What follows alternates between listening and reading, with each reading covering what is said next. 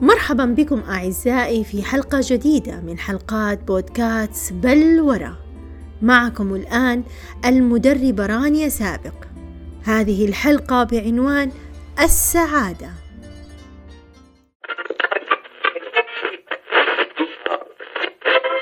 ما هي السعادة؟ هي ليس معنى واحدا لدى كل البشر. مفهوم السعادة يختلف كليا باختلاف الناس. فحسب ما مر عليه في حياته وصقلت به شخصيته يرى منظور السعادة من جانبه. السعادة تنبع من الداخل من أعمق منطقة في القلب. هنا في وسط الصدر فتكون تلك المشاعر كأنها نور ساطع تغذي ذلك القلب بالطاقة والحيوية. السعادة من الكلمات التي تحمل الكثير من المعاني. السعادة لا تقتصر فقط على شعور أو إحساس معين وإنما هو شعور أبعد ما يكون.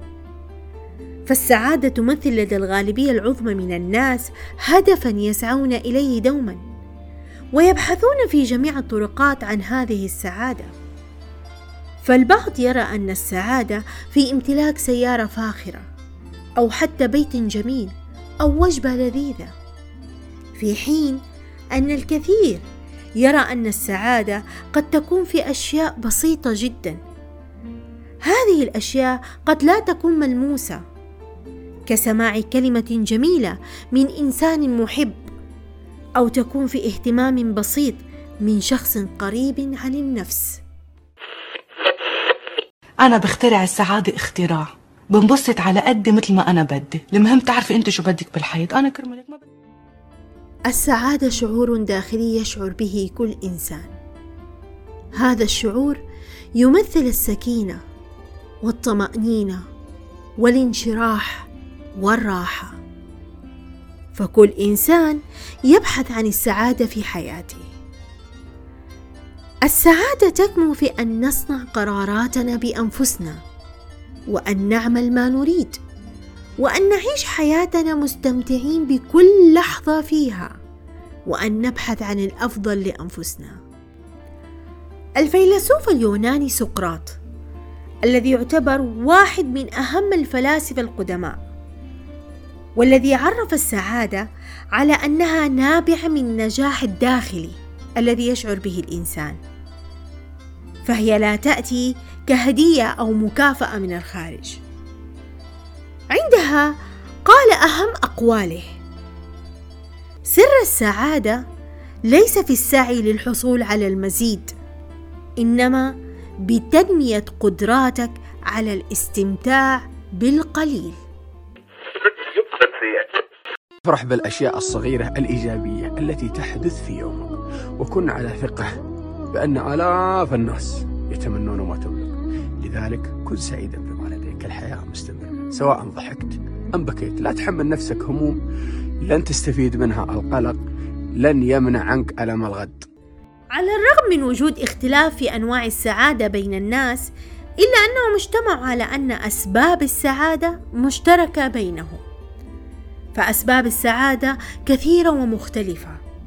فمن الممكن أن تكون في صنع المعروف أو مقابلة الإساءة بالإحسان أو الابتسامة في وجه الآخرين أو تكون في التخلص من الفراغ والوحدة والتخلص من المشاعر السلبية وأيضا تكون في كيفية تعلم إرضاء النفس وكيف نتواصل مع الآخرين وهناك الكثير والكثير من الأسباب التي تدخل السعادة على النفس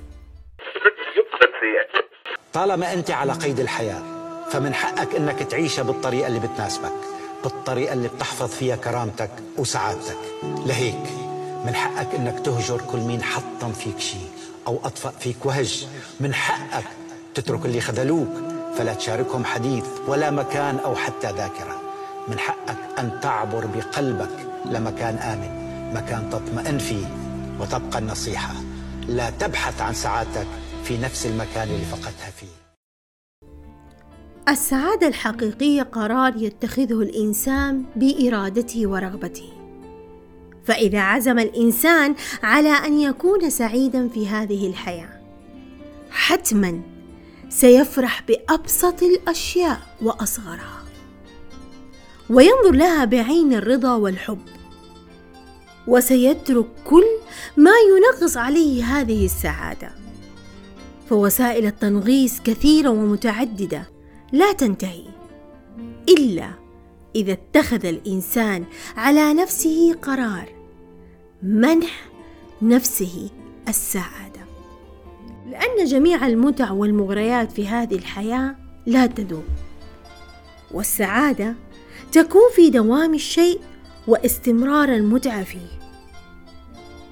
حينها لابد أن نسأل أنفسنا سؤال جدا مهم. أين يمكن أن نجد السعادة الحقيقية الدائمة؟ وانتبهوا إلى ما أقول. السعادة الحقيقية الدائمة.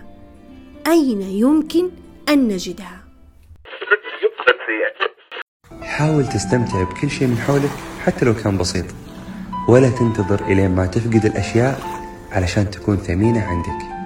استمتع بنعمة الصحة بالأمان وجود والدينك إخوانك ابتسامتهم.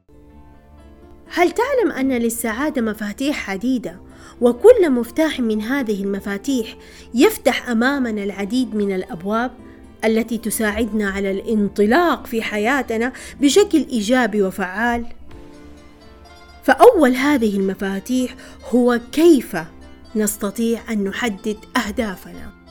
فلا نستطيع أن نعيش بسعادة في هذه الحياة إن لم يكن لدينا هدف محدد وواضح. ونخطط لأنفسنا كيف نصل لهذا الهدف. فتكون عن طريق خطة محددة بمدة زمنية معروفة. ومن ثم نبدأ بالتنفيذ. عندها سأؤكد لكم أننا سنعلم ما هي السعادة بمجرد تطبيقنا لهذه الخطة؟ لا لا إلا إذا غيرتم الماضي تعرف يا ابني في حالتك دي الوقت من صاحبي بيقول لازم ترمي ظهرك ورا الماضي. لا لا لا لا لا. يا غشيم اقف مع ووج واتكلم عدل. اصولها ارمي الماضي ورا ظهرك. بص يا ابني اللي حصل حصل وما تقدرش تغيره صح؟ صح. غلط. لما الدنيا تديك ظهرها ادي ظهرك للدنيا. أعزائي إن كنتم تبحثون عن السعادة ولا تستطيعون الوصول إليها فعليكم أن تبدأوا بالتفكير. التفكير الذي يغير بعض الأمور في حياتكم. يكون هذا التفكير بتغيير الأفكار السلبية التي نمتلكها من فترة إلى أخرى. أيضا التفكير في تغيير بعض العادات التي لا تقدم لنا أي نوع من السعادة. فلنحاول أن نبدأ برحلة التفكير لكي نستطيع أن نحصل على السعادة وأيضا نحصل على أفضل نسخة لذاتنا. عندما يتجاوز الإنسان سن الأربعين يصبح البحث عن السعادة واجبا. عندما تجاوزت ذلك العمر أصبح الوقت بالنسبة لي ثمينا جدا. وفي كل يوم أراجع حساباتي وأهدافي التي أنوي تحقيقها. جميعنا نحن إلى أيام الطفولة عندما كان أكبر همنا أن نلعب ونمرح. وبسبب مراحل الحياة والضغوطات التي واجهناها تقرر علينا أن نبحث عن هذا المرح. ونحاول أن نخفف على أنفسنا بالعودة إلى المرح الذي كان صديقنا أيام الطفولة. عندها سنحصل على السعادة الحقيقية التي نبحث عنها. أنا بعيد ميلادي توقعتك تجيب لي هدية. ليش ما جبت لي هدية يا أخي؟ ليش ما جبت لي هدية؟ وأزعل وأدخل في مشاعر نكد وزعل وتحليل وليش؟ وآه أكيد فلان قال له فلانه قالت له نضيع لا إذا جبت لي هدية أنا ممتن وشاكر لك أنا أتوقع إنك أنت تعمل هالشيء بدون ما أقول لك. ليش يا أخي تتوقع؟ إذا عملته ممتاز أنا شاكر وممتن لك. هاي الشغله البسيطه إنك أنت تغير التوقع إلى امتنان حتغير لك نظرتك وأفكارك ومشاعرك وحتعيش بإذن الله بسلام داخلي أكثر جربها وشوف شو حيصير معك. ألم أخبركم بما تقوله البروفيسورة سونيا؟ تقول بأنه من الضروري جدا أن نقتنع بنصيبنا في هذه الحياة. ونتقبل ونرضى بما يكون ونبتعد عن الشكوى الدائمة. في كل مرة نتعرض بها لحدث سيء. فلماذا لا نحاول أن نظهر الامتنان عندما نحصل على أمر جيد؟ فعلينا أن نتعلم الامتنان للأحداث الجميلة في حياتنا. التي تصادفنا في أهم تفاصيل حياتنا التي ستجلب لنا السعادة بكل تأكيد. فهذه السعادة تكون بشكل يومي. السعادة ما هي إلا فطرة فطرنا الله عليها. فمشاعر السعادة موجودة في قلب الإنسان ويستطيع أن يميزها ويشعر بها.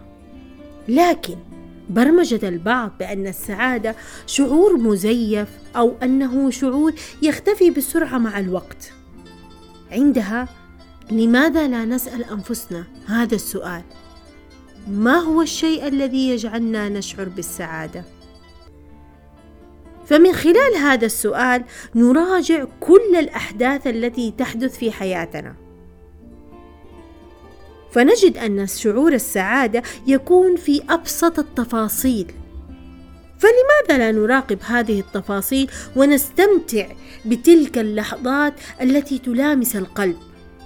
ونأخذ نفسا عميقا من خلال هذا الشعور الذي نشعر به. عندها سنستشعر هذه المشاعر ونستشعر ذلك الشعاع الأبيض الذي يشع من داخل قلوبنا. ونشعر بجمال الحياة وبالسعادة التي تكون بها.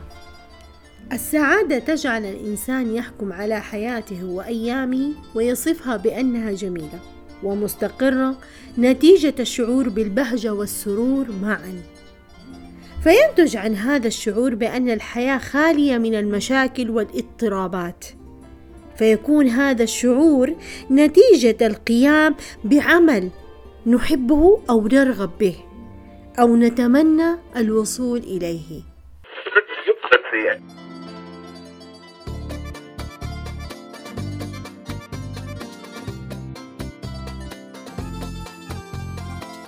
والآن بما أننا قد وصلنا أعزائي إلى نهاية حلقتنا التي هي بعنوان السعادة أود أن أشكركم على تعليقاتكم الجميلة لبودكاست بلورة.